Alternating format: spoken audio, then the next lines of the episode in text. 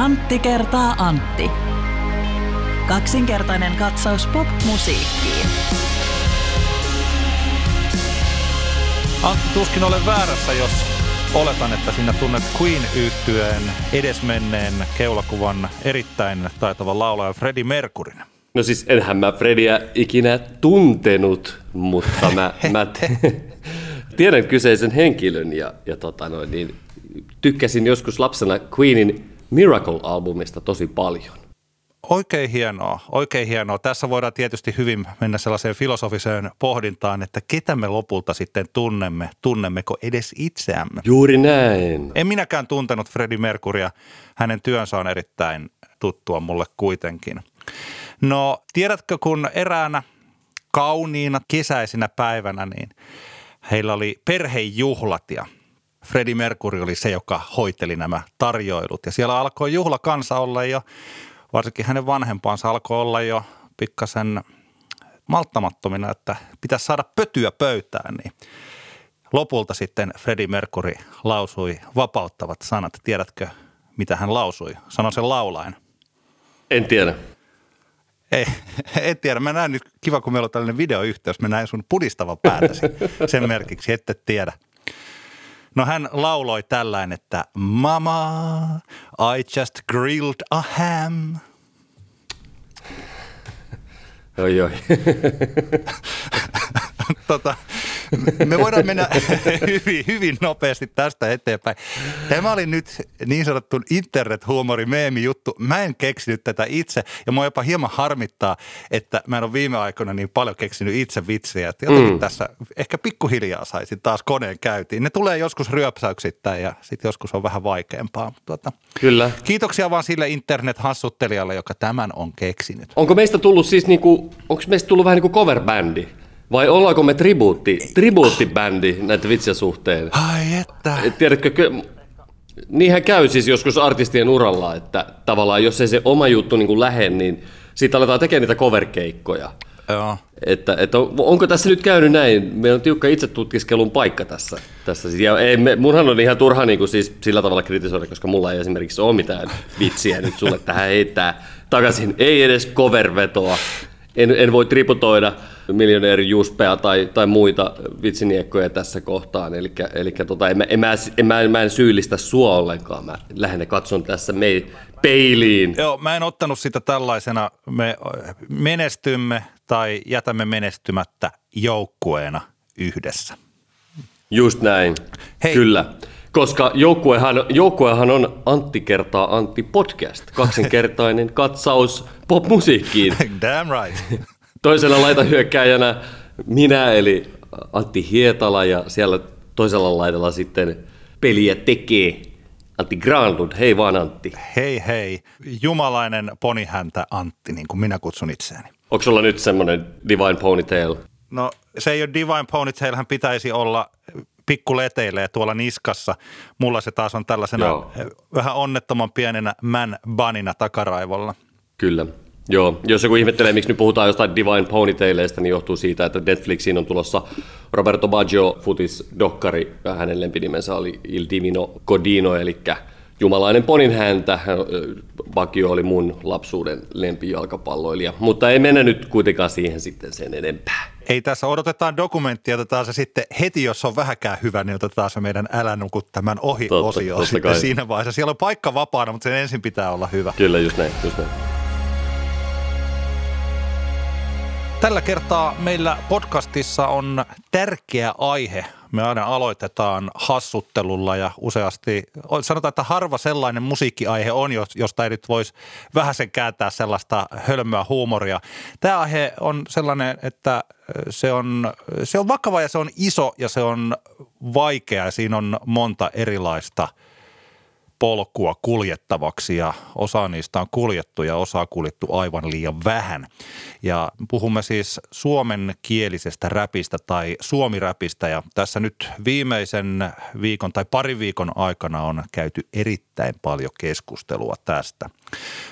Mehän olemme itsemme asemoineet aikaisemminkin sillä Antti, eli Hietalan Antti, sä tiedät enemmän tästä rap-skenestä, sä tunnet enemmän niitä ihmisiä. Mä tunnen hyvin vähän jos ollenkaan. Ja olen pysynyt silloin aikanaan 2000-luvun alussa, niin olin aika ulkona siitä suomirapin noususta. Toki 90-luvun Tampereella asuneena silloin, kun se hip-hop tapahtui tosi suuresti, se tuli sellaisena valtavana muotina, niin silloin olen ollut 7-8 luokkalainen. Eli tietyllä tavalla muistan kyllä, kuinka se vyöryi kaiken ylitse, koko koulu ja koko Tampereen ylitse suurin piirtein. Niin, se, ja sä, sä puhut nyt siis niin kuin kun yhdysvaltalainen hip-hop joo. rantautui tänne. Kyllä. Joo, joo, joo, joo. Joo, ja silloin se, se muuttui, sillä, siis tuntui sillä että viikossa tuli kokonaan uusi nuorisokulttuuri. Ja silloin sellaiset keskustelut, mitä nyt käydään, niin sanotaan, että se oli vähän niin kuin lapsen kengissään siinä vaiheessa.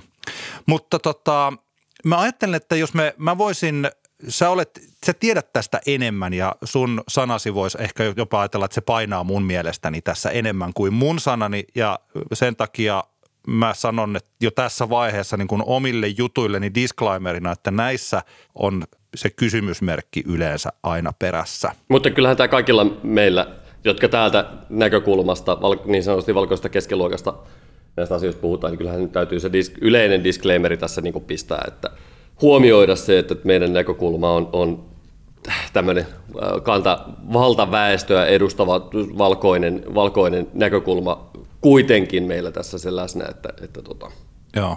Et en, enkä mä ollenkaan, tai että siis minä ja sinähän ollaan isoa kuvaa katsoessa, mehän ollaan niin kuin hyvin, hyvin samanlaisista lähtökohdista, vaikkapa alkuperäisen niin jenkkilä, jenkkiräpin rantautumista seurattu ja sitten toisaalta taas suoma, suomalaisen, suomenkielisen rap-musiikin kasvua seurattu niin kuin hyvin samasta näkökulmasta. Eli, eli sillä tavalla se on niin kuin tärkeää tässä huomioida, että, että tota, jokut on ollut syvemmällä pelissä kuin toiset, mutta kuitenkin me ollaan oltu aika kaukana siitä pelin syvästä ytimestä niin sanotusti. Kyllä, ehdottomasti, ehdottomasti näin. Se, että miksi mä koen, tai miksi mekin on tässä koettu, että tämä on meille erittäin tärkeä asia keskustella, että miten mä ajattelen sen, että vaikka oma osaaminen tai tällainen – tietomäärä ei niin suuri tästä on, niin tämä on sellainen asia, että meidänkin tästä omasta Antti kertaa Antti podcast nurkastamme on hyvä levittää tätä samaa keskustelua eteenpäin. Eli että jos vaikkapa Renas tai Jeboja, jotka, joihin tässä nyt varmaan viitataan, tai varsinkin jätän nyt Jebojahin avaus, mistä kohta puhutaan, niin he ovat tämän kotimaisen keskustelun ihan ytimessä ja ilman heitä – paljon olisi jäänyt keskustelematta, että siitä niin kuin jo valtavat niin kuin respektit heille sinne. Mutta että me voidaan jatkaa tätä keskustelua eteenpäin sellaisillekin ihmisille, jotka ei vaikka ja seuraa Instagramissa tai ei niin kuin siis tällainen tiedä siitä. Kyllä. Niin siinä mielessä mä koen, että tälle meidänkin keskustelulle on paikkamme. Joo, ja, on paikkansa. Ja, ja, siis nythän on huomionarvoista, että nythän selkeästi, kun tämä aihe on, tuli nyt niin isosti tämän Ylen Mistä tuu TV-sarjan jälkimainingeissa esille Jeboahin aloitteesta, niin tätähän on nyt, tätä aihetta on käsitelty ainakin Patriisi Kellari-podcastissa. Mä katsoin, että, että tuossa tota, monissa muissakin podcasteissa on nyt tätä aihetta käsitelty ja esimerkiksi nyt maanantaina Maria Veitolan Musavai Business podcastissa asiaa tullaan keskustelemaan ja siellä on vieraana kukas muukaan kuin pyhimys. Siitä lisää myöhemmin, että, että tota, onko, se, onko se hyvä juttu vai ei, että pyhimys taas päästetään tässä aiheessa ääneen. Mutta, mutta anyway, mä mietin eilen, kun, eilen, kun tästä chatattiin ja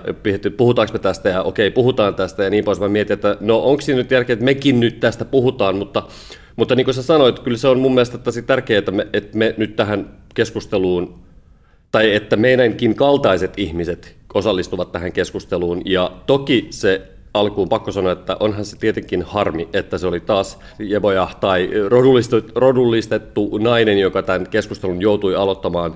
Se on harmi, mutta niin nyt taas kävi ja tässä kohtaa mennään tällä. Toivotaan, että seuraavan vastaavanlaisen keskustelun aloittaa joku esimerkiksi minun tai sinun näköinen ihminen. Joo.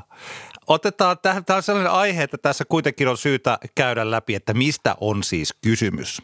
Ja mistä sä tuut on Ylen dokumenttisarja, tai voisi ehkä sanoa, mä en tiedä, onko niin dokumentti tässä tapauksessa niin hirveän hyvä termi. Tämä on ehkä tällainen niin haastattelusarja, jossa sitten käydään läpi suomalaisen hiphopin, tämän yhden aallon. Mä en tiedä, miten ne lasketaan, mutta että jos 80-luvulla tuli njassat ja tietyllä tavalla tämä tällainen – englanninkielinen elektrofunk kautta sen tyylinen kulttuuri, ehkä sitten graffitit ja tällainen puoli. Ja sitten tämä humoristinen MC Nikkete ja Raptor ja ehkä joku pääkköset siinä oli mukana käytännössä sellainen niin kuin huumoriväännös siitä. Mutta se, mistä tämä nyt lähtee, on nimenomaan tämä 2000-luvun alun aalto, josta tietyllä tavalla ehkä juuri se – mikä on kulminoitunut johonkin ehkä Cheekin stadion keikkoihin ja nyt sitten tähän uuteen sukupolveen, joka ehkä sitten sen stadion keikkojen jälkeen on ruvennut tekemään hip-hop- tai rap-musiikkia. Mutta tässä siis tota, Juuso Kallio, eli Köpi, Yle Xn aamusta tuttu. Hän on käynyt eri kaupunkien hist- äh, suomirap-historiaa läpi. Tässä on kahdeksan osaa, niistä kaksi käsittelee Helsinkiä, muut kaupungit on Lahti, Rovaniemi, Jyväskylä, Tampere, Pori ja Turku.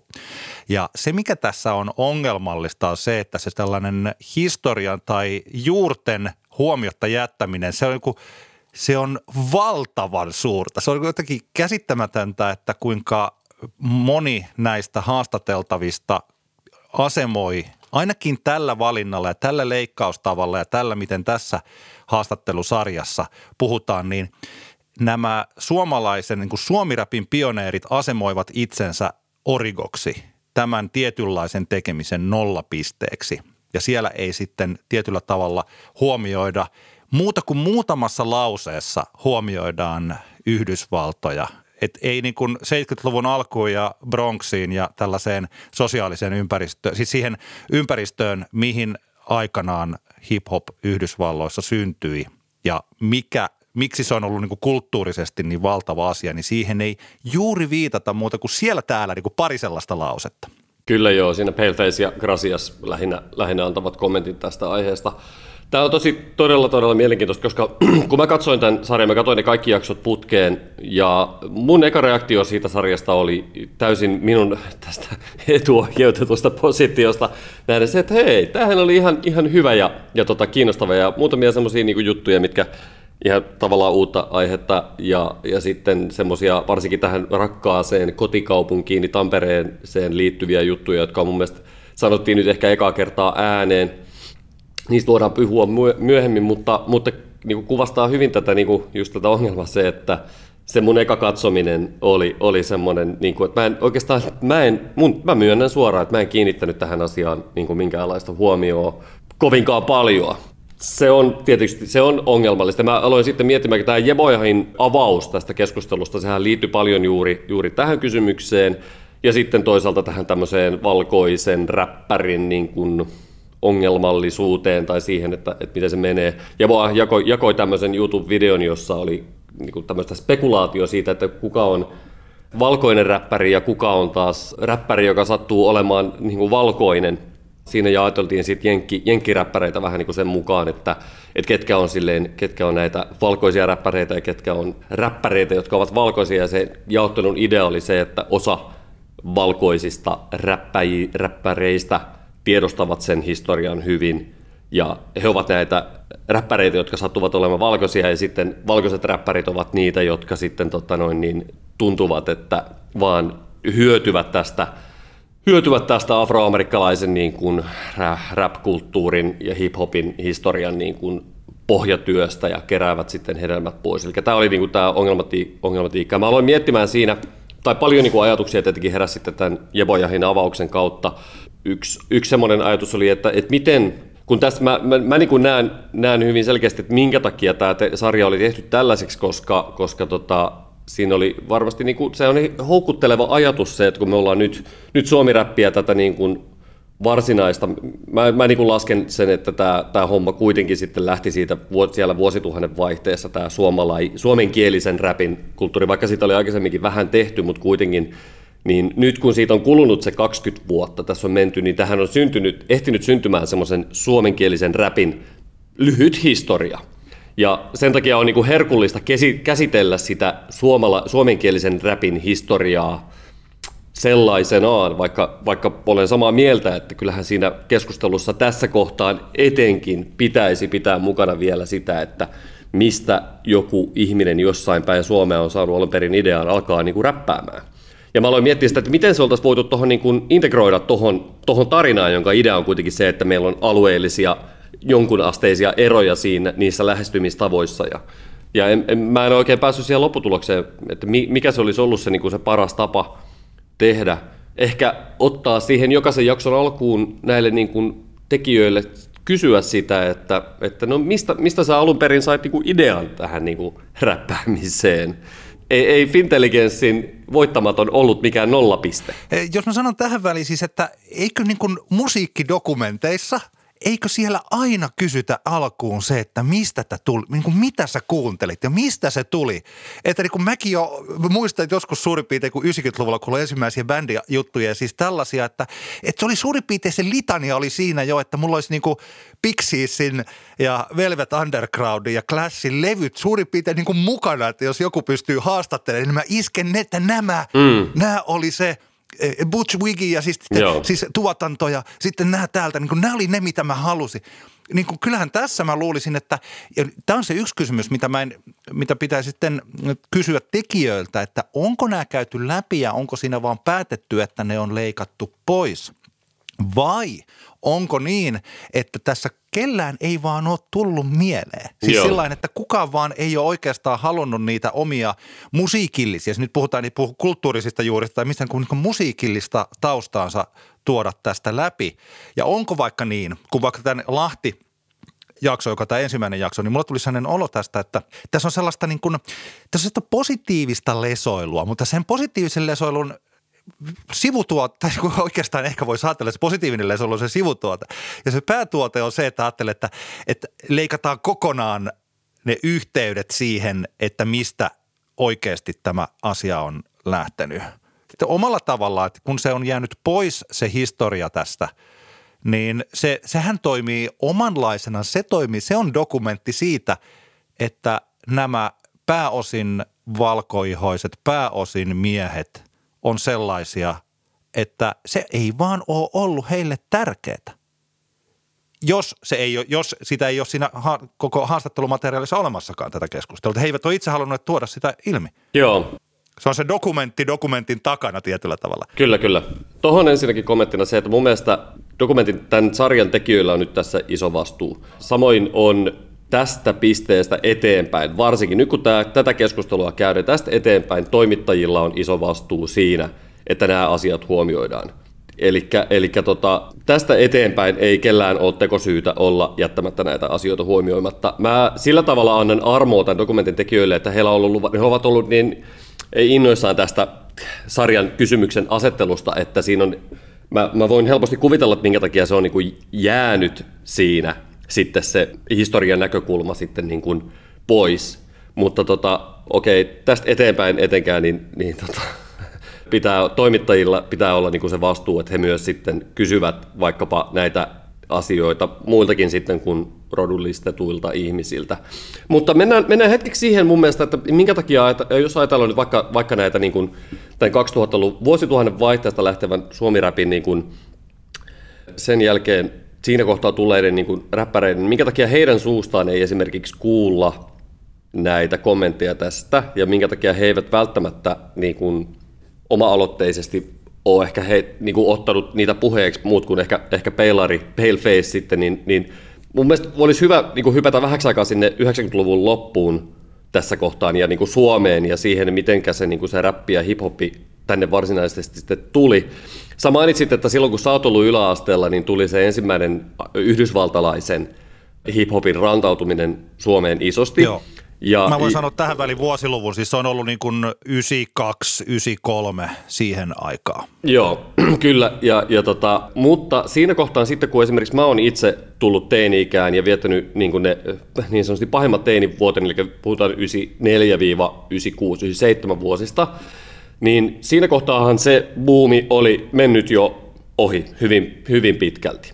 Ainakin, ainakin siis, kun puhun nyt Tampere on se, missä mä niin kuin tilannetta tarkkailin. Eli, eli se eka, eka aalto, mikä silloin, silloin sieltä Jenkkilästä rantautui, niin se, se oli se oli aika suhteellisen nopea aalto siinä kohtaan. Eli, eli siinä kohtaa, kun taas mä oon tullut teeniksi, niin hip-hop ja rap oli todella, todella epätrendikästä musaa just siinä kohtaan.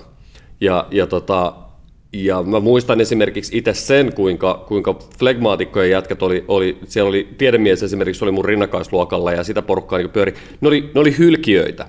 Ja, ja heille, heidän niin lökäpöksyille naurettiin yleisesti ja, ja, tota, ja liikunnan opettaja joka liikuntatunnilla jakso vittuilla esimerkiksi niille jätkille siitä, että tota, miltä, miltä ne näytti ja minkälaisia vaatteita ne, ne piti. Ja mä muistan esimerkiksi sen, että itsellä kuoli silloin semmoinen punk-bändi silloin 90-luvun puolessa välissä kuin Hiippo Kunta, niin Nuera, joka esimerkiksi tässä, missä tuu TV-sarjassa, sarjassa, tota, josta puhutaan paljon, niin Nuera esimerkiksi oli, oli semmoisessa tilanteessa, että eivät he saaneet niin kuin vaikka keikkoja mistään muualta kuin punkkareiden kanssa niin kuin samoista tapahtumista. Joo, hei mä muistan, sori mä sanon taas tähän, koska että silloin joskus aikanaan, kun lukiossa, kun rupesin pääseen 16-17-vuotiaana, rupesin pääseen alaikäisenä vaikka i-klubille katsoa punkkikeikkoja, kun toi on ollut mun sitä kovaa punk-aikaa, niin siellä saattoi olla just siis toden totta, että siellä saattoi olla nuerakeikalla ja sen jälkeen oli sitten kaksi punk jotka niin, joo, tietyllä joo. tavalla, se oli niin, niin kuin hauska sillä huomioida, niin kuin, että näin niin kuin, ei liity periaatteessa mitenkään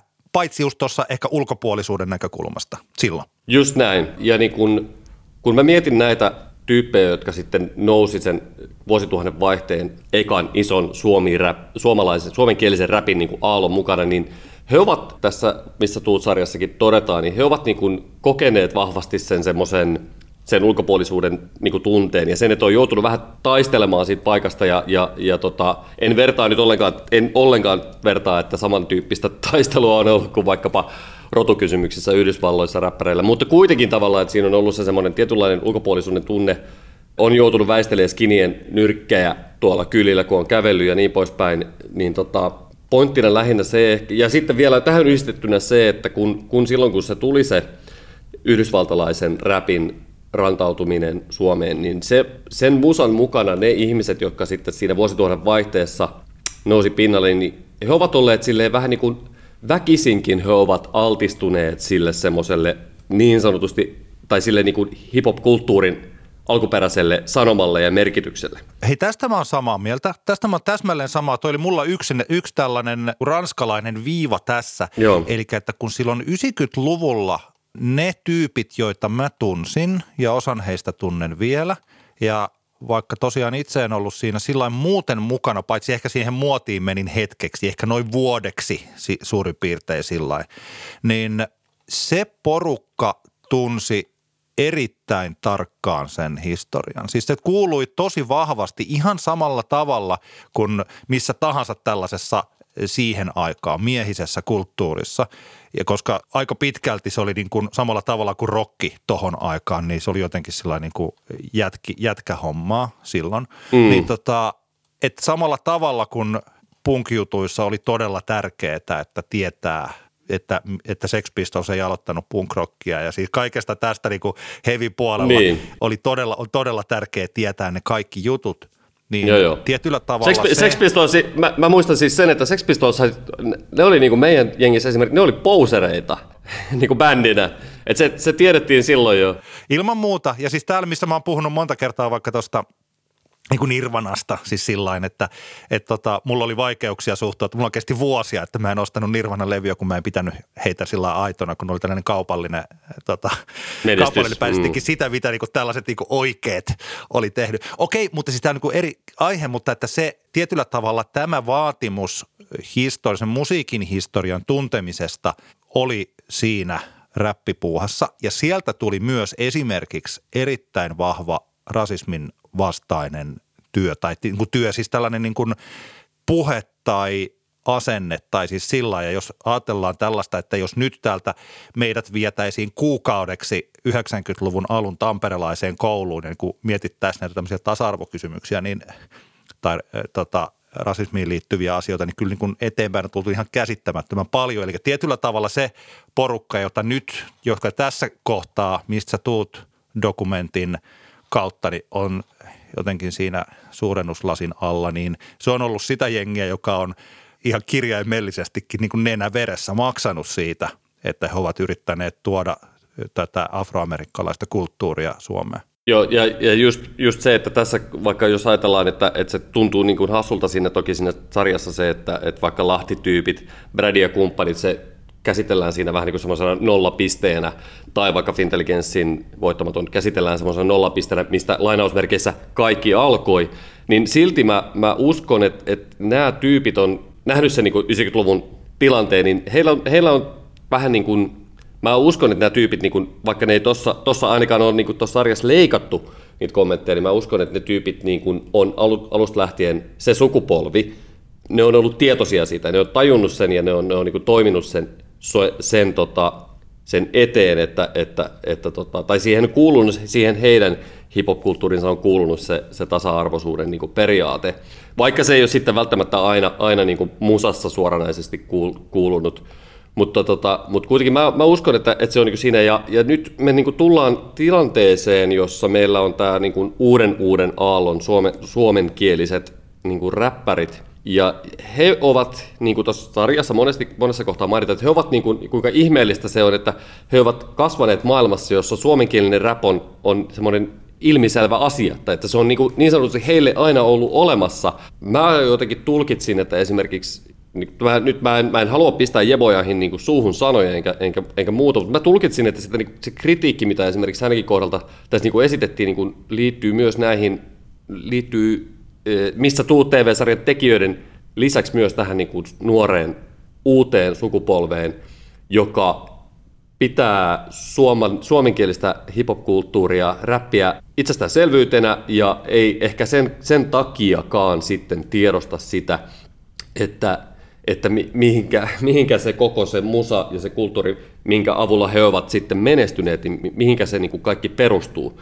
Tässä kohtaa mä haluaisin muistuttaa siitä, että viime joulukuussa levisi ainakin Suomessa aika hyvin jaettiin tämmöistä Saturday Night Livein äh, sketsiä nimeltä Rap Roundtable, sen voi käydä YouTubesta hakemassa, eli Rap, Rap Roundtable SNL, hakusanoilla löytyy varmasti, joka on tämmöinen sketsi, jossa, jossa tota noin, niin on talk show, jota juontaa ihminen, ja sitten siellä on niin studiovieraana näyttelijän esittämä Queen Latifah, joka on näitä tämmöisiä niin kuin legendaarisia, legendaarisia räppäreitä, ja sitten siinä on Questlove, eli roots yhtyä rumpali, hip-hop-kulttuurin monipuolinen sanan saattaja niin sanotusti, ja sitten on tämmöinen naamatatuoitujen kahden valkoisen jätkän muodostama lainausmerkeissä rap-duo, jotka, tota noin, niin, joita sit, jo, ja tässä on niin sen sketsin idea on se, että he yrittävät rakentaa sitten keskustelua sukupolvien välille, ja tämä Queen Latifanin hahmo yrittää niin ymmärtää, ja Questlove yrittää ymmärtää, mutta tämä kaksi valkoista dudea, niin kuin, heillä ei ole niin mitään sanottavaa, ja ne hokee tämmöistä catchphrasea kuin J. Ja he, heille niin kuin kaikessa on kyse tämmöisestä mystisestä J-asiasta. Ja, ja tota, kun heiltä kysytään, että mikä heidän esikuvia ovat olleet, niin ne sanoo, että Fallout Boy. Ja sinne mainitsee, mainitsee jonkun Jyrsijän, joka on ollut räpännyt jossain mainoksessa. Ja sitten kun se vähän kritisoidaan sitä, niin ne on vaan silleen, että hei, no meillä on kolme, kolme miljardia striimiä jollain biisillä.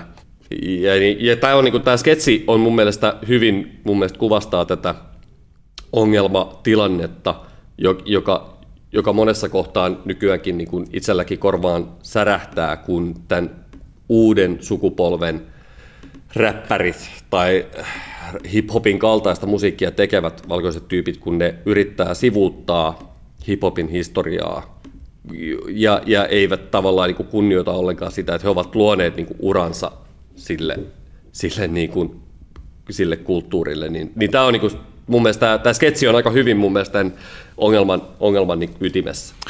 Joo. Hei, mä ajattelin, että tähän, tämä muuten taitaa olla, eikö, äh, eikö sano jiit, eli jiit on se sellainen joku memehuuto, en minä tiedä. Jiit, jiit. En mä, en mä tiedä, muistin, muistin sanoa vain J. Joku, joku tanssia. No oli, oli mitä oli, oli mitä oli.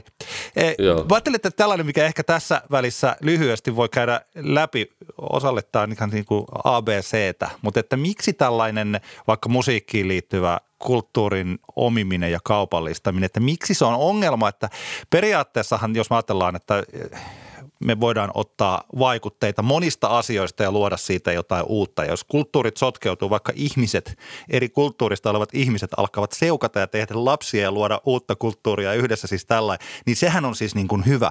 Mutta että miksi tämä asia on tärkeä? Se johtuu siis tästä pitkästä, pitkästä historiasta, jossa valkoihoiset lähinnä ottavat jonkun vähemmistöryhmän, käyvät hakemassa sieltä parhaita ideoita ja kaupallistavat sen ja sysäävät sen idean keksineen porukan tietyllä tavalla sen kokonaisen kulttuurin – marginaaliin ja käyttävät itse sitä kulttuuria hyväkseen.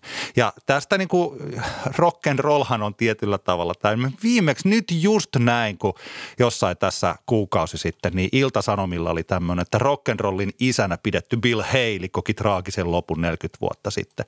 Ja tämä just niin kuin ajatus siitä, että Bill Haley olisi rock and rollin isä, että vielä se voi löytää otsikkoon vuonna 2021, niin se on siis niin kuin täysin käsittämätöntä.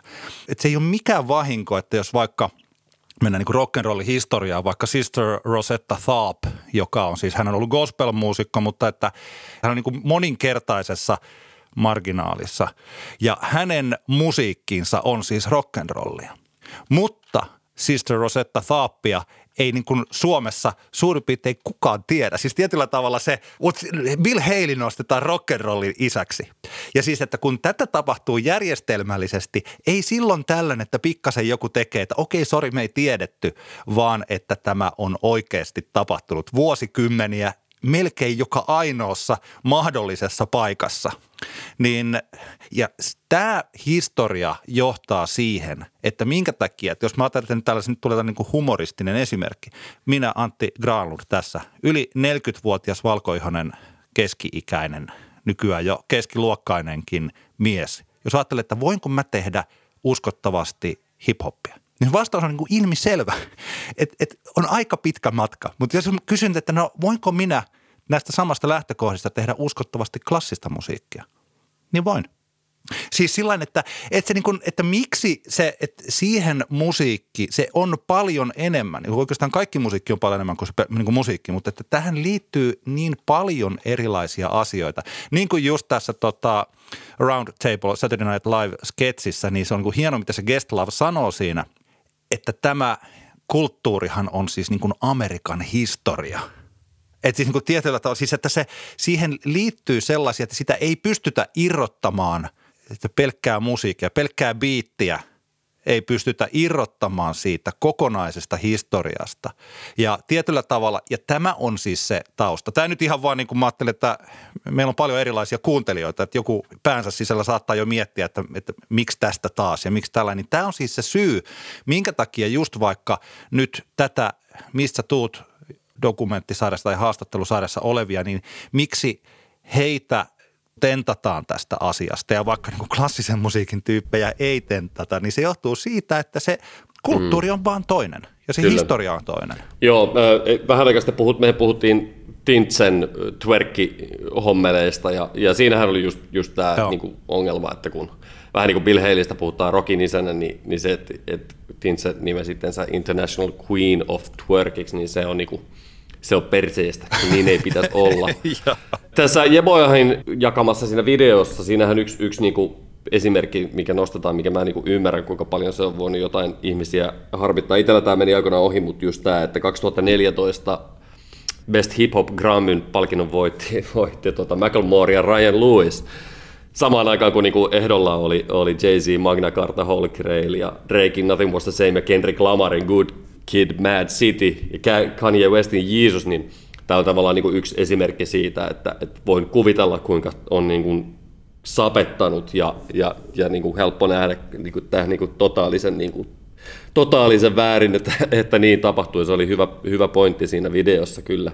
Tähän väliin muuten myös on ehkä syytä siterata, että mikä se oli se Jebajahin Instagram-postaus. Hän siis postasi näin – Hyvä esimerkki siitä, että Suomessa ei ymmärretä rapin historiaa on se, että tänä vuonna Emma Gaalassa on rap kautta R&B-kategoriassa ehdokkaana artisti, joka käyttää biiseissään N-sanaa, haukkuu mustia ihmisiä likaisiksi eikä ole ikinä ottanut tästä vastuuta tai poistanut näitä biisejä.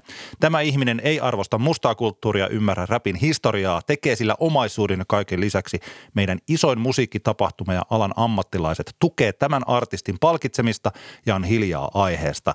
Case pyhimys. Nytkö me, Ja nytkö tota, me, nytkö me tässä- joudutaan, menemään py, pyhimykseen? Mä, mä henkisesti koitin silleen, että sysätään tämä pyhimyskeskustelu tänne loppuun, koska se on niin hengästyttävä asia, mutta, mutta puhutaan vaan pyhimyksestä. Se on, se on tosi kiinnostavaa. Lähdetään ensinnäkin siitä, että, että tota, merkille pantavaa tästä Jeboihin postauksen jälkimainingissa oli se, että, että siihen reagoi tosi monet tyypit Aksim, Aksimista Soul-valpiosta, Haamusta, Hannibalista, Tommishokista, Gaselleista lähtien reagoi siihen, mutta omaa silmiin ei ole tämän niin kuin uuden, uuden sukupolven räppäreiden ulostuloja aiheesta tullut. Se on outoa ja väärin, mutta anyway, Pyhimyshän reagoi siihen sitten toki kanssa omalla omalla tavallaan kirjoitti pyhimys.com-osoitteeseen tämmöisen tota noin, niin, anteeksi pyynnöksi naamioidun abstraktin esseen tästä aiheesta.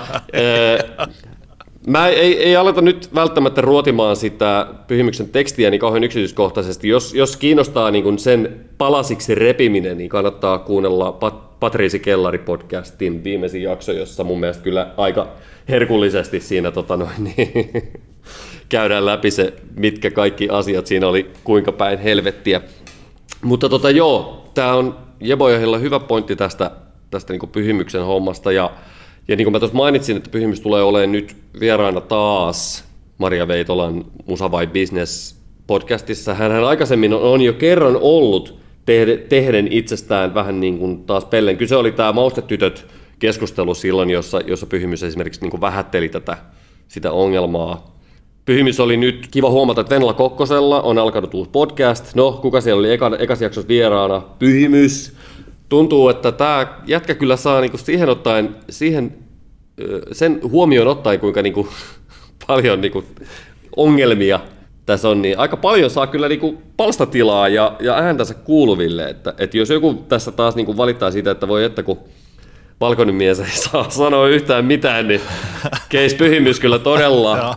Osoittaa tämän huolen turhaksi, koska, koska tota, mä ymmärrän sen, että minkä takia Veitola on nyt pyytänyt Pyhimyksen siihen vieraaksi ihan senkin takia, koska Pyhimys nyt on ollut tässä niin kuin tämän, taas tämän keskustelun keskiössä. Se on ihan, kyllä, mä, kyllä musta on mielenkiintoista kuulla nyt, että millä, mitä Pyhimys tässä niin kuin nyt sitten, miten hän muotoilee tämän asian niin, että tuleeko sieltä joku oikeasti semmoinen oikea anteeksi pyytö, jota tämä pyhimys.comissa oleva teksti ei ollut, niin se on, se on jännittävä kuulla. Joo, hänhän, mä voin muuten sanoa tähän, että hänellä on, joo, voidaan jättää tämä, tämä aihe muuten, mutta voin sanoa, että tällainen, en tunne Mikko Kuoppalaa henkilökohtaisesti, enkä oikeastaan tunne hänen yhtä hyvin kuin Freddie Mercury, eli en tunne häntä.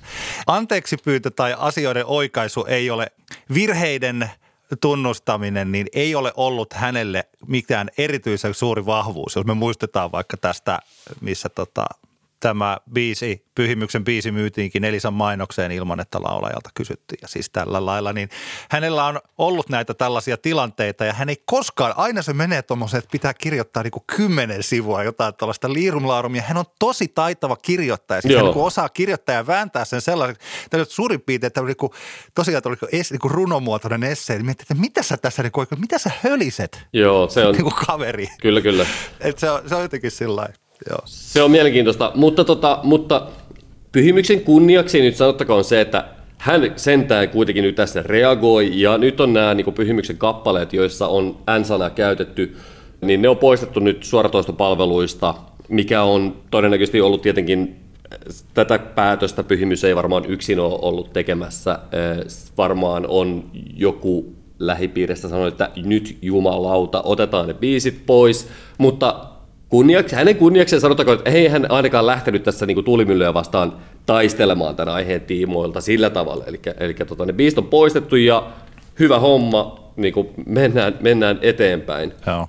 Mä voin tähän sanoa, kun, kun mulla kun ei ole Rugerhauerin levyjä, enkä kuunnellut sit niitä siis tällainen, että tota, muuta kuin paria hittibiisiä, jota, jokaiselle jotakin suurin piirtein. Mutta se, ja, siis, tota, ja siitä olen niin kuin paljon pitänytkin. Mutta mm.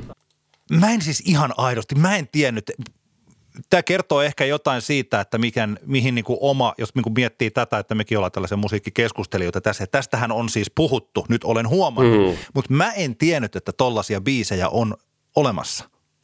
Siis niin kuin se on, se on niin kuin jännittävä, jännittävä homma, että se kertoo taas siitä, että tämä minun kuplani ja minun, tai minä itse, siis niin kuin, että ei tätä ole niin kuin nostettu sillä että tässä vaiheessa siis kuitenkin siinä maustetytökeisissä mä ajattelin, että niin kuin pikkuhiljaa alkaa olla se, että nyt tämän tyylin, että miksi se niin kuin valkoihoinen, että ei voi vaan larpata sellaista, luoda hahmoa, joka on sillä sanoa, että tämä on niin kuin taiteen alttarilla nyt tapahtuu tällaisia asioita, että nyt mä tässä leikin tällaista hahmo.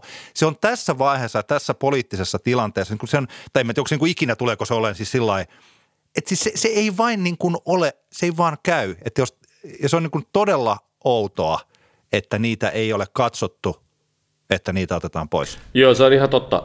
Ja, ja kun fakta on se, tässähän se pyhimys omassa niin kuin tässä tekstissään, hän just vähän yrittää pikkusen verhoa, niin kuin mennä sinne niin kuin hahmojen taakse, että hän on tarinankertoja ja bla bla bla.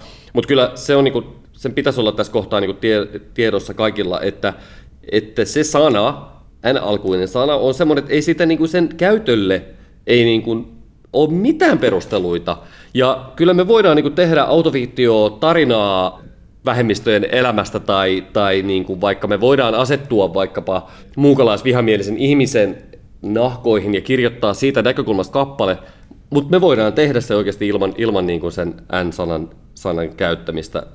Tai siis meidän täytyy pystyä siihen, että sillä on kuitenkin niin pitkä, se, se, se, sen sanan historia on semmoinen, että ei, ei, ei sille, sille ei vaan ole yksinkertaisesti yhtään mitään, mitään niin perusteluita tässä kohtaan. Ja mä voin tässä sanoa vielä siis, että jossakin vaiheessa mä toivon, että voimme keskustella taiteesta näin yleisesti ottaen ja siitä, että minkälaisia asioita, siis taiteen tehtävä on käsitellä myös yhteiskunnan kipeitä kohtia ja tilanteita. Ja siis sellainen, että, mutta se niin kuin, ja tämähän on oikeastaan se, mihin Pyhimys tuossa ajatteli siinä esseessä niin kuin viedä sitä keskustelua, mutta se ei ole nyt niin kuin tämän kyseisen keskustelun. Tässä kohtaa ei niin kuin voi mun mielestäni vaihtaa otsikkoa tällaiseen korkealentoiseen taidekeskusteluun, joka mua kyllä kiinnostaa jossakin vaiheessa, mutta tämä nykyinen, tämä yhteys, missä me puhutaan, mikä on lähtenyt Mistä tuut sarjasta, niin sen aika ei ole eikä paikka ole nyt tässä – mutta että jos joku haluaa niin tällainen mietiskelee vähän niin kuin, mulla menee niin kuin solm, sol, pikkasen niin kuin aivot solmuun, kun mä ajattelen tällaisia, kuin vaikka nyt Tarantinon Django Unchained-leffasta, mitä Samuel L. Jackson on puhunut siitä. Siinähän siis käytetään erittäin rasistista kieltä. Mutta että kuinka Samuel L. Jackson sitten taas puolustaa erittäin kuuluisassa haastattelussa Tarantinoa sanomalla, että hänen kaikki hahmonsa kuitenkin on niin kuin oikeastaan niin kuin leffan älykkäimpiä ja niin kuin nokkelimpia hahmoja, että eihän niin kuin, jos joku ohjaaja olisi rasisti, niin eihän hän, ei sellainen niin kuin rasisti tekisi tällaisesta vaikka tummaihoisista naurettavia ja tyhmiä, niin kuin Tuulen viemää elokuvassa esimerkiksi, niin kuin suurin piirtein niin kuin alempia – hahmoja, kun taas niin kuin Tarantino ei tee sitä, että se kieli on rasistista, mutta se ihmiskuva ei ole. Ja sitten jossakin kohtaa saattaa olla niin, että kieli ei ole rasistista, mutta se ihmiskuva on. Ja siis tällaisia asioita, mutta tämä pohdinta, no nyt mä itse tätä tässä pohdin, mutta että nyt palataan takaisin tähän, mutta tämä on niin eri otsikon alla se on eri keskustelu, eikä oteta sitä nyt Kyllä. tähän tämän enempää. Joo. Pyhimyksen tekstistä vielä semmoinen homma, että tämä on ainakin mun silmin ensimmäinen kerta, kun artisti julkisesti ulostulossa valmistautuu canceloitavaksi, mm. mikä on mun mielestä niin kiinnostavaa tässä, että, että tää on, niin kuin, tää, tässä vähän tulee semmoinen olo, kun luki tämän tekstin, että tässä niin kuin, vähän niin kuin Jeesus kävelee sinne kukkulalle ristiinnaulittavaksi.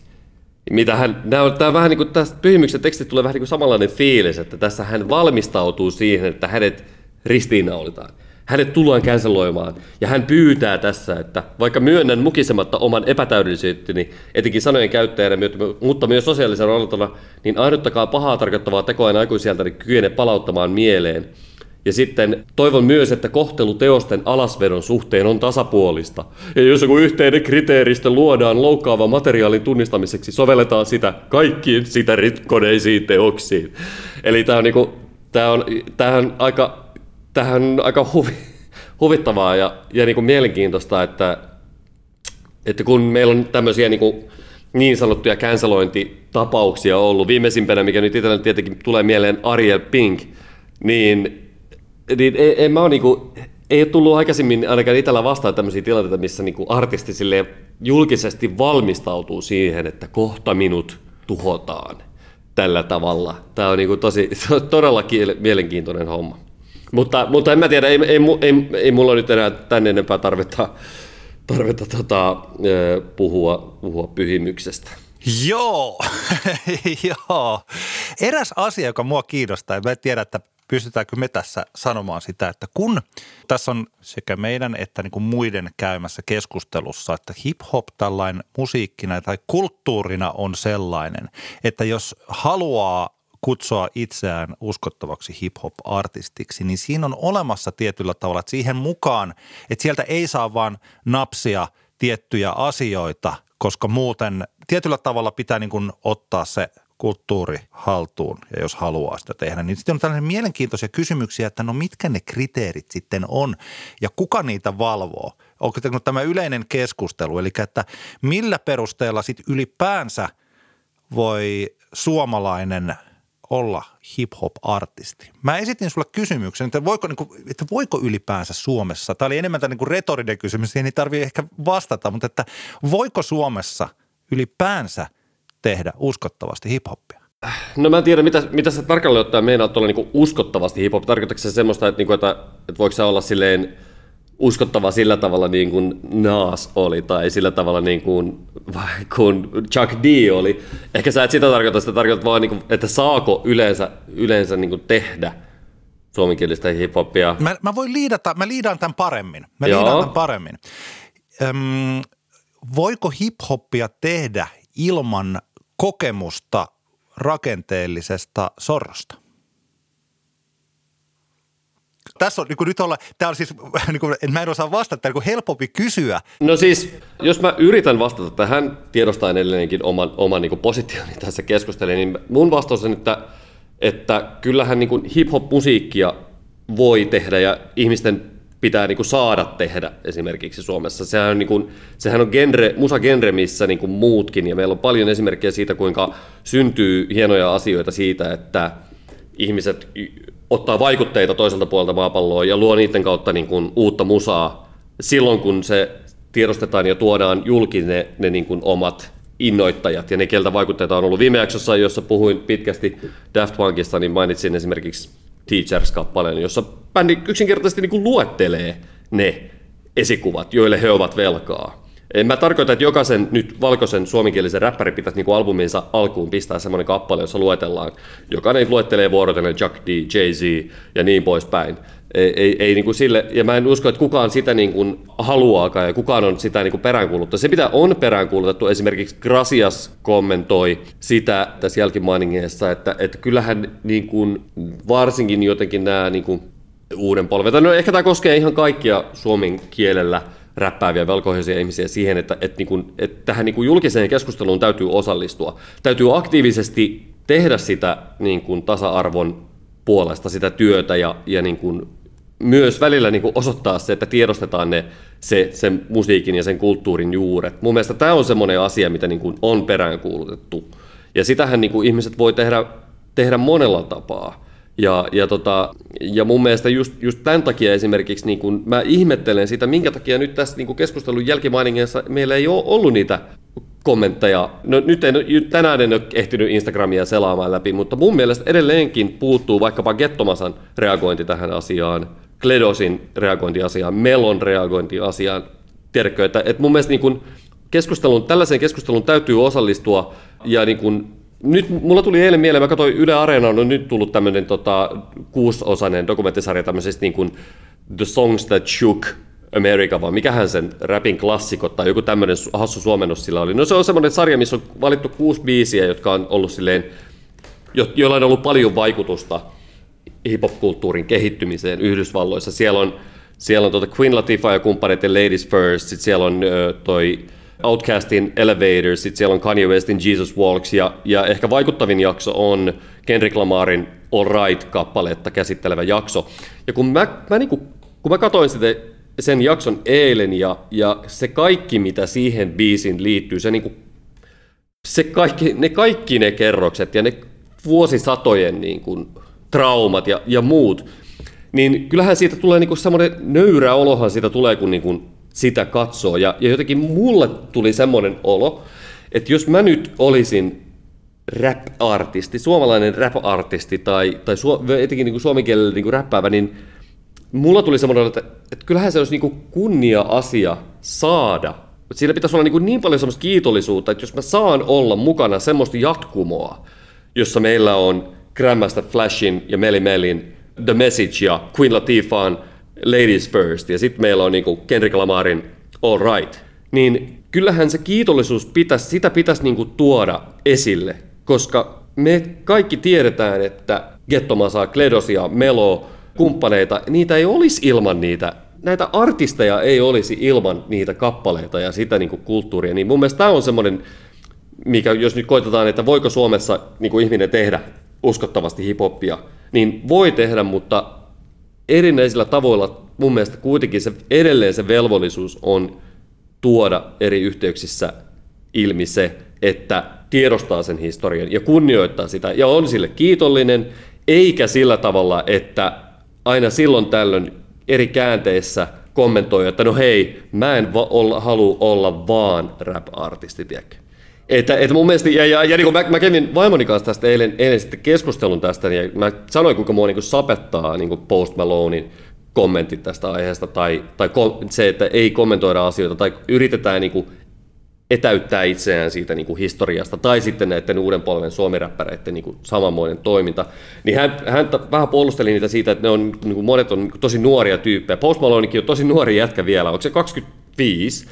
Anyway, niin, niin, tota, niin ne on niin nuoria tyyppejä, jotka, jotka ei välttämättä itse osaa silleen niin kuin näitä asioita vielä niin muotoilemaan ja muuta. Ja tässä mun mielestä tullaan nyt siihen toimittajien vastuuteen, josta Grasiaskin on maininnut siitä, että voidaanko nyt niin kuin lopettaa se, että, että näistä tämmöisistä niin BLM-kysymyksistä ynnä muista kysytään aina vain niin näiltä rodullistetuilta tyypeiltä. Eli, eli voitaisiko niin seuraavassa, seuraavassa, kun käsitellään vaikkapa Scorpionin levyyhtiön valkoihosia räppäreitä, niin voitaisiko siinä jotenkin niin kuin koittaa kysellä niitä jätkiltä, että hei, että niin kuin, miten te niin kuin koette tämän, tämän historian ja, ja niin, kuin, niin poispäin. Ja, ja sitten jos siinäkin kohtaan nämä tyypit on vaan silleen, että hei, no, no niin kuin Kledos tässä missä suut sarjassa, niin kuin, kun se niin kuin jotenkin silleen, hän puhuu, että, että ei hän niin kuin, että maailma muuttuu ja rap-kulttuuri muuttuu, hip-hop-kulttuuri muuttuu, että eihän iPhoneitkaan ole enää samanlaisia kuin ne oli kymmenen vuotta sitten. Ja sitten, että se on niin kuin turhaa valittaa siitä, että jos uusi sukupolvi niin kuin näkee asiat eri tavalla.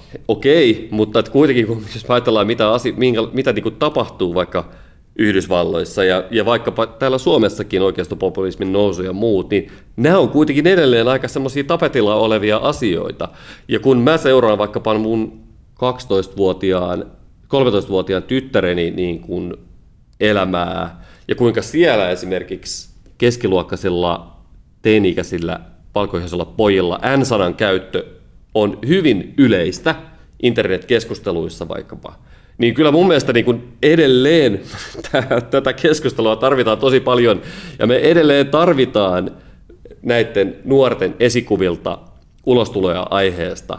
Ei Kledos voi pestä käsiään tästä hommasta yksinkertaisesti, vaikka, vaikka kuinka hän, hänelle se hip-hop-kulttuurin kova ydin, hän ei ole siihen ikinä samaistunut, niin tässä kohtaa mun mielestä hänen täytyisi niin tiedostaa se vastuu, ja se kiitollisuus, mitä hänen pitäisi niin kokea sitä kulttuuria kohtaan. Hyvin sanottu. Tämä oli tosi hyvä, mitä Krasias sanoi yhdessä Insta-storiesissaan sitä, että kun että hän on pitänyt outona sitä, että suomalaiset rap voi irrottaa itseensä tästä mustan amerikkalaisen – musiikin kontekstista. Niin kuin sanomalla, että mä teen vaan musaa, että ei mun tarvi ottaa mihinkään kantaa, kun sitten tosiaan, niin kuin, että heidän pitää, niin kuin sä äsken tuossa sanoit, että, että jos Krasias menee haastikseen kysymään, puhumaan hänen epäpoliittisesta kappaleestaan, niin se, niin kaikki se Black Lives Matter ja rasismi ja tasa-arvo ja maahanmuutto ja kaikki tulee sinne koko ajan. Ja tietyllä tavalla sen sanoit, että tämä ei ole hänelle ongelma, koska hän tietää, että koko genre on kehittynyt niin kuin pidätysmusasta afroamerikkalaisten vähemmistöjen äänitorvi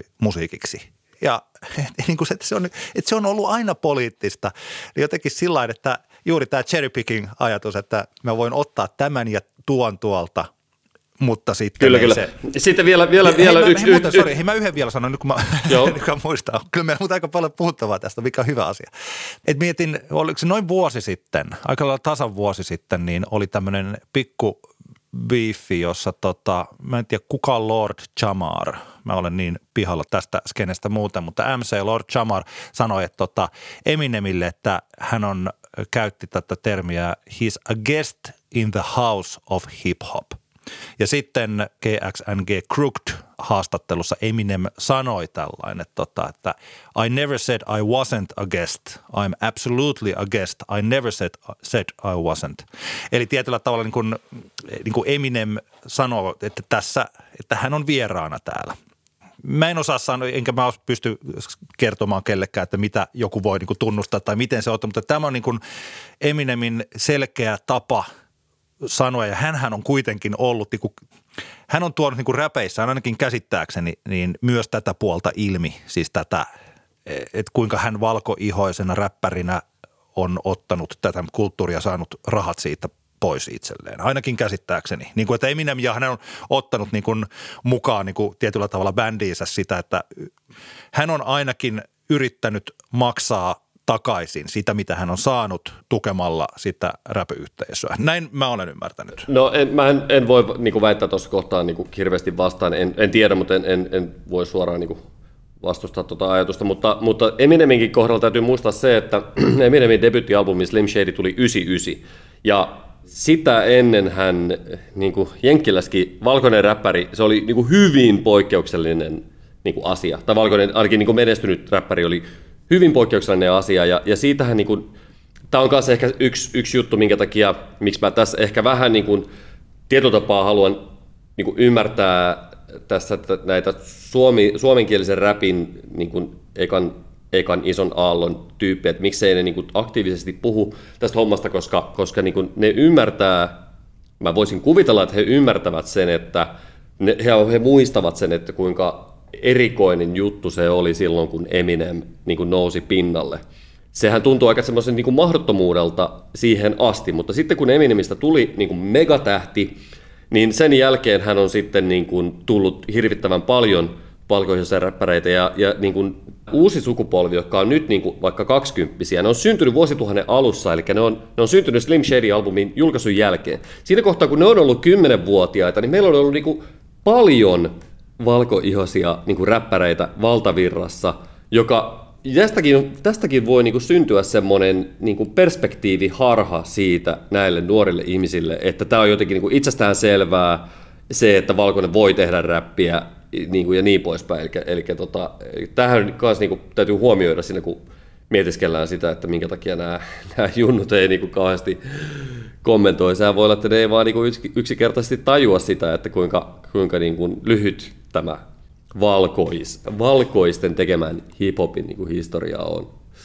Ja sitten vielä kun tuohon takaisin, takaisin tuohon, kun sä kysyit siitä, voiko niinku Suomessa joku tehdä niinku uskottavasti räppiä, mä puhuin tuossa muutamia jaksoja sitten, taisi olla jakso, mä tarkistin sen, jakso 111, jos mä puhuin niinku Kinoksesta ja Evil Stööstä esimerkiksi, niin tässä on niinku hyvä, hyvä esimerkki siitä, mä vähän spekuloin siinä sillä, että minkä takia vaikka, vaikka nyt oli kyse siis Kalle Kinoksen Calvacation tota EPistä, jotka on sille alleviivatusti semmoisia niin satuja, ja sitten toisaalta Evil Stern päättymätön tämmöinen maski-roolileikki, niin, niin nämä jätkät tavallaan, mä, tämä on mun spekulaatio, nämä jätkät sekä Stö että Kinos, ne niin ymmärtää tämän ongelmatiikan, ja sen takia he ottavat tämmöisiä niin kuin, tavallaan heittävät, vetävät sen tämmöiseksi niin kuin roolileikiksi silleen alleviivatusti ja selkeästi, ja sitä ei niin kuin kukaan voi niin kuin oikein missata sitä, että, että niissä on kyse semmoisesta niin kuin leikistä. Niin, niin toi on niin kuin yksi tapa mun mielestä tehdä uskottavasti tätä hommaa. Okei, nyt joku sanoo, että no hei, no kyllähän ne pyhimyksenkin N-sanaa sisältävät biisit on ollut niitä niin kuin roolileikkijuttuja, on ollut jotain liika-akia ja mitä kaikkia näitä nyt sillä niitä alter on, mutta okei, mun mielestä niin kuin vaikkapa Stö ja Kiinnossa on hyviä esimerkkejä siitä, että sä voit tehdä sen roolileikin ja puhua niin kuin NS aiheesta ilman, että sun täytyy vaikkapa niin kuin racial slureja käyttää. Joo, nimenomaan. Ja siis kun olemassa, että tämä on tässä nykyisessä keskustelukulttuurissa, niin käy helposti tällä lailla, että eri, että kaikki keskustelun aiheet ja niin kuin merkitykset muuttuvat samankokoisiksi. Ja meillä on olemassa, että jos mä siis tämä, tämä, mistä me nyt puhutaan, niin se on valtava koko ihmiskunnan historiaa koskeva asia. Siis jostakin lähdetään orjuudesta, siis tämä niin kuin tällä lailla. Että tämä on niin todella paljon suurempi asia kuin joku toinen huomattava paljon pienempi. Ja tämä, okei, okay, että se, että kuinka niin kuin, eh, sieltä lähdetään, kuinka päädytään jotenkin tällaisesta niin kuin valtavasta vuosisatojen, vuosisatoja kestäneestä asiasta, päädytään jotenkin Kledosin yhteen kommenttiin – mistä tuut, niin kuin, että okei, että sekin on sitten, se on yksi pieni, pieni osa siellä. Mutta että tästä syystä tämä vaikka on, jos mä ajattelen, että on niin paljon helpompi rakentaa hahmo, joka on sitten kartanossa ja murhaa siellä henkilön, se kun tappaa ihmisen. Niin siihen ei liity, se on paljon helpompi katsoa tällainen ihmiskunnan semmoisena leikkinä – kuin sitten se, että mitä pyhimys sanoi, että no mä teen itse, itsestäni tällaisen hahmon ja sitten mä itse rupean tekemään jotakin, niin kuin näin. Mä haluan jakaa, jakaa, haluan jakaa semmoisen tota, niin kuin, tavallaan hetken itselleen niin semmoisen oivalluksen, mikä syntyi tuossa eilen, eilen, kun katsoin tätä Hip Hopin klassikot-sarjan Kendrick Lamar-jaksoa. Löyty, sarja löytyy siis Yle Areenasta, kannattaa katsoa. Mulla muistui mieleen se, se tota Kendrickin flow-keikka, jota me oltiin Antti yhdessä katsomassa. Niin, tota, niin semmoinen, semmoinen mikä, niinku, mikä jälkikäteen, minkä on niinku tajunnut siitä keikasta, kun sehän alkoi sillä, muistaakseni kun se alkoi sillä semmoisella niinku anime-pätkällä. Joo. Ja, ja tota, sehän, se alkuintro-video päättyi siihen varmaan Fox Newsin uutisista leikattuun pätkään, jossa uutistoimittaja lausuu uudelleen tämän All Right-kappaleen sanat – and we hate Popo, wanna kill us dead in the street for sure. Ja, ja se tavallaan niin kuin, siinä se on se alkuperäinen Alright-kappale niin kuin sanoma, sanoma käännetty siihen, että, että Kendrick ihannoi niin kuin väkivaltaa. Sehän oli se, niin kuin se tavallaan varmaan ongelma jollain Fox Newsilla. Niin kuin esimerkiksi haluttiin, haluttiin niin kuin syyllistää Kendrickia siitä, että hän, hän tällaisella kappaleella ihannoi väkivaltaa, joka on aika niin kuin kauhea ja nurinkurinen ajatus, että, että näin olisi, kun kyseessä on kappale, jossa, jossa lauletaan siitä, että voidaan, voidaan selvitä kaikesta tästä niin kuin, alistamisesta ja, ja tota, muusta. Niin, niin sitten siinä kun miettii sitä tilannetta, kun siellä oli niitä räkänokka teinejä siellä yleisössä katsomassa sitä keikkaa, ja siinä sai välillä väistellä niitä alueelle salakuljetettuja lonkerotölkkejä, kun jengi niitä heitti ilmaan, niin niin, niin, tota, niin se tavallaan, että miten se oli semmoinen, miten se keikka oli semmoinen viihteeksi naamioitu reality check meille kaikille. Se on nyt näin, niin jälkeen sitä ei siinä tilanteessa tietenkään, kun se oli niin suvereeni keikka ja se oli niin, niin jotenkin niin kuin huipputason viihdettä se keikka niin monella tapaa, niin sitä ei ehkä siinä niin kuin tajunnut, mutta näin jälkikäteen se on niin kuin helppo nähdä se, että siinä niin kuin oikeasti siinä, siinä todella, siinä oli niinku sanomaa siinä keikassa, mutta että, mutta että miten, niin kuin mä joitain jaksoja sitten puhuin siinä, miten itse on ehkä havahtunut, havahtunut tässä niin kuin vuoden sisään vasta siihen, että, että kuinka vaikkapa gangsterrap, miten se on, niin kuin, se on markkinoitu meille vaan semmoisia niin kuin, jännittävänä viihteenä, mutta mitä kaikkea niin kuin muuta, muuta se, minkälaisia niin kuin asioita se nyt sisältää, niin, niin jotenkin vaan niin kuin se näin jälkikäteen niin kuin palaan mielestäni siihen Kendrickin keikkaan ja siihen, että kuinka siinä, niin kuin, mikä se asetelma oli, että siihen niin kuin, tulee niin painavaa sanaa sieltä lavalta ja sitten me hyväosaiset valkolaiset siellä heitellään niin kuin lonkerotölkkää. Jii, huudetaan, että jii niin kuin siinä, siinä samalla, niin, niin, se on jotenkin, se on aika, aika hurja, hurja asetelma. Mä en, mä en tuu, pääse tästä nyt mihinkään niin kuin loppupäätelmään, mutta mä vaan niin kuin haluan tässä jotenkin sanoa ääneen sen, sen niin kuin ristiriidan semmoisen, niin kuin, mikä, mikä siinä tilanteessa oli. Ja sehän oli hirveän tärkeää, että Kendrick Tech oli siinä esiintymässä meille ja puhui niitä asioita siinä, mutta, mutta just se, että miten, miten tämä menee ja minkä osittain selittää ehkä myös sitä, minkä takia nuoren sukupolven on niin helppo ohittaa, ohittaa kaikenlaiset hiphopin historiaan liittyvät hommat, koska, koska tota, ne asiat myydään meille niin semmoisina niin kuin viihde, viihdepaketteina, että, että, me, että ne, ne niin kuin voidaan, niin kuin, voidaan sivuuttaa ne asiat. Joo. Tota, me kyllä joskus silloin, kun, kun puhuttiin Suomi Rap-kanavasta tai tästä, niin siinä on semmoinen, mulla jäi sil, siitä sellainen ajatus, taisin sen, muistaakseni sanoinkin sen, että tässä suomenkielisessä rap-musiikissa on olemassa vielä niin kuin oman historian perkausta edessä. Ja jos tämä, tota, tämä mistä tuut dokumentti ja, ja Bojahin ulostulo ja siitä sitten tämä keskustelu niin kuin on osa sitä, niin siellä esimerkiksi tätä sovinismia tai että miten vaikkapa naiset ovat nyt sitten kokeneet olonsa tässä rap-yhteisössä, niin sellainen keskustelu on vielä tulossa ja tota, se, on, se tulee olemaan mielenkiintoista, että miten tämä, miten tämä menee. Yksi asia, jota, tota, joka ei liity pelkästään tähän hip-hop-kulttuuriin, vaan se liittyy mun mielestä kaikkeen, niin se on siis tämä, että sukupolvien välisiä kuiluja on ihan koko yhteiskunnassa jälleen alkanut muodostua. Ja tämä liittyy siis tällaisia, että, tota, että kun 10-15 vuotta sitten tuntui siltä, että niitä ei enää ole. Eli 20-vuotias pystyy kuluttaa täsmälleen samoja asioita kuin 40-vuotias ja siis tällainen.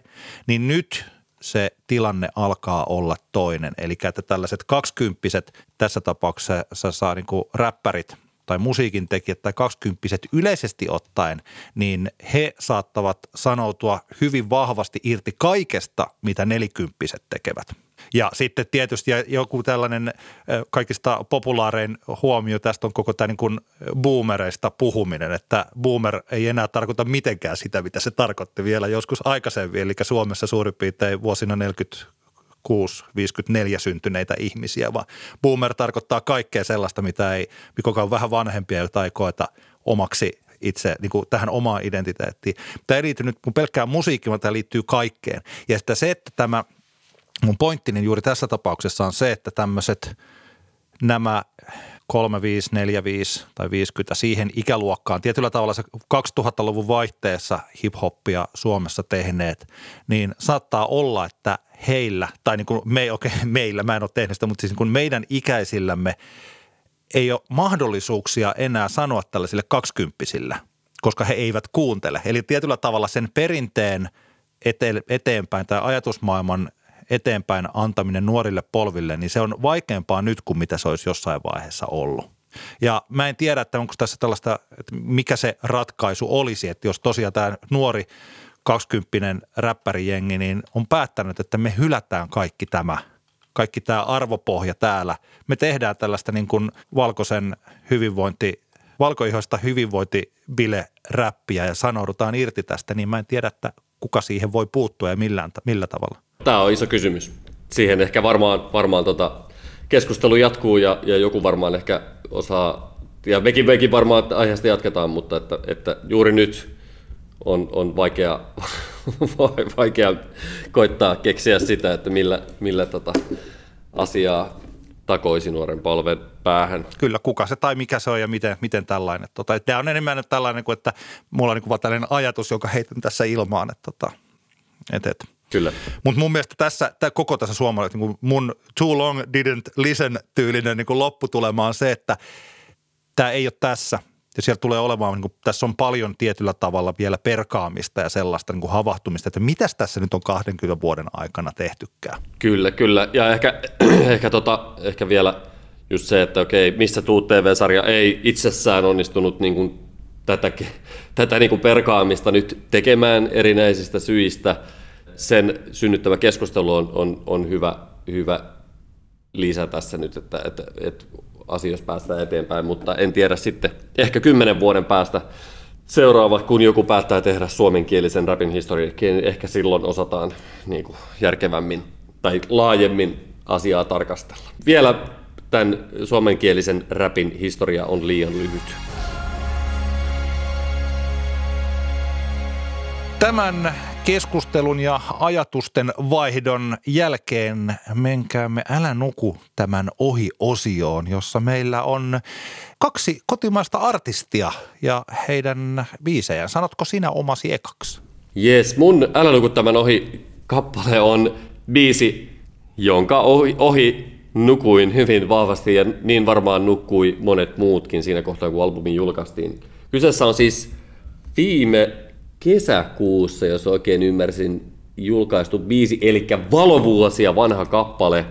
Ja tämä nousi mulle omalle tutkalle vasta nyt Kalle Kiinoksen Instagram-postauksen kautta. Kiitoksia Kalle sivistämisestä. Kyseessä on artisti nimeltä Elliot Webb, jonka kappale Electric Motions suluissa With You on tämmöinen hauska lo-fi hip-hop funk chill wave hybridi ehkä Toro Immua on ehkä niinku semmoinen, mikä ekana itsellä tuli jotenkin tästä, tästä mieleen tästä biisistä.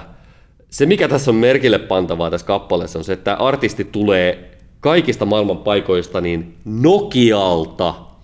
Nokia varsinaisesti paikakuntana ei ole kunnostautunut, kunnostautunut minään niin kuin musi- populaarimusiikin mekkana varsinaisesti. Ylöjärveltäkin sentään. Sentä, sieltä on sentään tullut niinku eput mutta tota, Nokian suhteen on ollut vähän hiljaisempaa. Mutta tota, tämä on jotenkin ihan niin kuin mahtavaa. Nyt Peitsamo. Eikö Kari tehdä... Peitsamo tullut Nokialta? Joo. Voi olla hyvinkin. Sitten, sitten meni ihan muille, muille mestoille siirtynyt kaveri. Mutta tota, Elliot, Elliot Webiltä on tosiaan julkaistu vaan tämä yksi kappale, ja nyt ainakin tuossa kun aloin häntä Instagramissa seuraamaan, niin, niin tota, ilmeisesti tulossa nyt piakkoin niin kuin lisääkin musaa. Mutta tämä on huippubiisi kaikessa tavallaan tietyllä tapaa semmoisessa niin kuin lo-fi käppäsyydessä. Mulla jotenkin tuli semmoinen olo, että tämän, tämän tyyppinen musa on vähän niin kuin vastine sille, mitä aikoinaan, kun oli indie, indie rock ja muu oli vielä niin kuin silleen, sitä tehtiin paljon, niin silloin tehtiin semmoista niin kuin villasukka indie, tiedätkö? Niin tää, jotenkin tämä tää hauska tämä Elliot Webbin biisi on vähän niin kuin semmoinen villasukka elektro funk hip hop biisi. Eli tota, tosi tämmöinen niin mahtavaa semmoista vähän niin nuhjusta, nuhjusta estetiikkaa, hauskaa, vähän semmoista niin psykedeellisiä niin viboja. Niin tota, pistäkää ihmeessä seuraukseen Elliot Webb, ja jos Elliot päädyt tämän kuulemaan, niin täältä kyllä tulee niin todella paljon tsemppiä siihen, että toivottavasti sitä uuttakin musaa tulee tosi paljon lisää, koska mun mielestä tämä Electric Motions With You-kappale on, on jotenkin aivan pelin avaus häneltä. Mä olen täsmälleen samaa mieltä. Upeaa ääntä. Mä ra- rakastan tuollaista ääntä ja jotenkin siis sillain, että tota, mahtavaa, kun sä laitoit mulle, että tää on Nokialta. Ja mä olin siellä, niin että ku, kuuntelin, että mikäs tää on. Ja heti, ja koko toi itse asiassa niin visuaalinen puoli, mitä hänellä on tässä, hän on tehnyt, hän käsittääkseni tekee myös tosiaan jotain tällaisia, niin kuin eliotweb.fi netissä, niin on tota, siis toi visupuoli on niin kuin hallussa hänellä kanssa erittäin hienosti. Niin tota, nyt on ihan sellainen artisti mun mielestä, että en ole pitkään aikaa sanonut, että voidaan odottaa suuria, mutta nyt tällä hetkellä on semmoinen olo Elliot Webistä, että tota, wow, wow, tosi hienoa.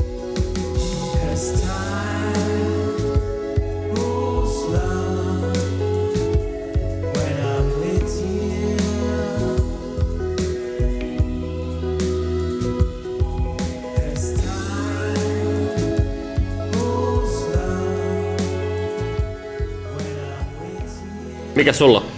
Minulla on kuopiolainen Jonas and I, eli Jonas and I. Folk Country kaksikko, tai oliko se kolmikko, julkaisi 2016 albumin These Days, ja nyt on sitten muuttanut musiikillista linjaansa Jonni verran. Julkais, nyt, julkaisin nyt helmikuussa biisin Shouts of the Coal Mine, ja paremman sanan puutteessa, niin tämähän on nyt indipoppia. tota, mutta tämä biisi Hei, vai, on... vai onko tämä möhisrokkia? Kumpaa tämä on? Minähän olen sanonut, että minä en käytä möhis-sanoja omissa kielenkäytö, kielenkäytössäni, koska minusta jokaisen ikäinen ihminen voi tehdä musiikkia. Hei, tota, toi on mitä on, voit, voit olla siinäkin oikeassa, mutta biisi, biisi on hyvä. Nyt on jälleen kerran se, mistä joskus puhuttiin – taisi olla Litku Clementin kohdalla, että silloin jos ottaa soundeja tai tyylejä jostain niin 80-luvulta tai tällainen, Ja niin kuin sen, tämän tyylisen, tämä ei niin kuin pastissi yhtään mistään, tätä on mun mielestä tämän kuin ajaton soundi enemmänkin, mutta että kaiken sen an, saa anteeksi, jos biisi on hyvä, jos se kuulostaa hyvältä. Tämä, tämä on tosi onnistunut kappale ja Jonas and Ain levy Where From Here ilmestyy nyt tulevana syksynä. Tota, Jonas and I on ainakin minun tutkassani nyt tästä eteenpäin. Joo, tää oli sen takia siis heitin vitsillä vähän ton möhishomma, koska, koska tota, kyllä mulla ekan kerran kun kuulin, niin tuli ekana mieleen vaikkapa Ryan Adams tai Bruce Springsteenin jutut, eli, eli tota, sillä tavalla niin kuin humoristisesti, humoristisesti vähän tuonne möhisosastolle. Sellaista, sellaista, sellaista. Mä tiedän, mä tiedän. Sellaista musiikkia. Me, me möhikset kutsutaan sitä ajattomaksi musiikiksi. Just näin. Joo, musa, musa kyllä, musa. kyllä. Joo. Tämä musa tätä musa. Joo, joo, mutta se oli, tää oli hyvä biisi. Tää oli hyvä biisi, kyllä, olen samaa mieltä.